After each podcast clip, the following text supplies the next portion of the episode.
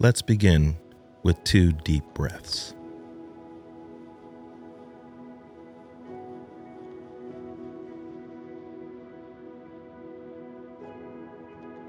Today's reading comes from Luke 22, verse 39. Jesus went out as usual to the Mount of Olives, and his disciples followed him. On reaching the place, he said to them, Pray that you will not fall into temptation. He withdrew about a stone's throw beyond them, knelt down, and prayed, Father, if you're willing, take this cup from me, yet not my will, but yours be done. An angel from heaven appeared to him and strengthened him, and being in anguish, he prayed more earnestly and his sweat was like drops of blood falling to the ground. When he rose from prayer and went back to the disciples, he found them asleep, exhausted from sorrow. Why are you sleeping? He asked them. Get up and pray so that you will not fall into temptation. While he was still speaking, a crowd came up, and the man who was called Judas, one of the twelve, was leading them. He approached Jesus to kiss him, but Jesus asked him, Judas, are you betraying the Son of Man with a kiss?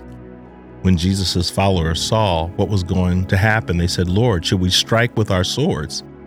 And one of them struck the servant of the high priest, cutting off his right ear.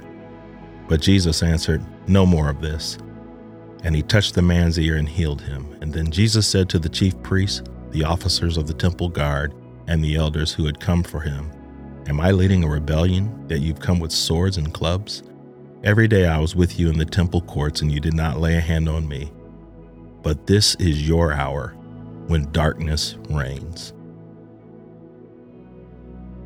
Now imagine Jesus speaking this over your life. My friend, as you walk with me, you will indeed experience days of darkness. Betrayal, disappointment, and frustration will mark these days. I experienced the deepest of darkness as those I became most intimate with betrayed me. I was even tempted to take matters into my hand. But in my infinite wisdom, I have chosen to place some of my most treasured and valued possessions in the darkest of circumstances.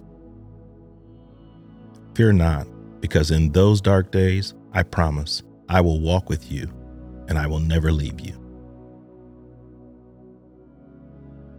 Peace be with you as you journey in the way of Jesus in this Lenten season.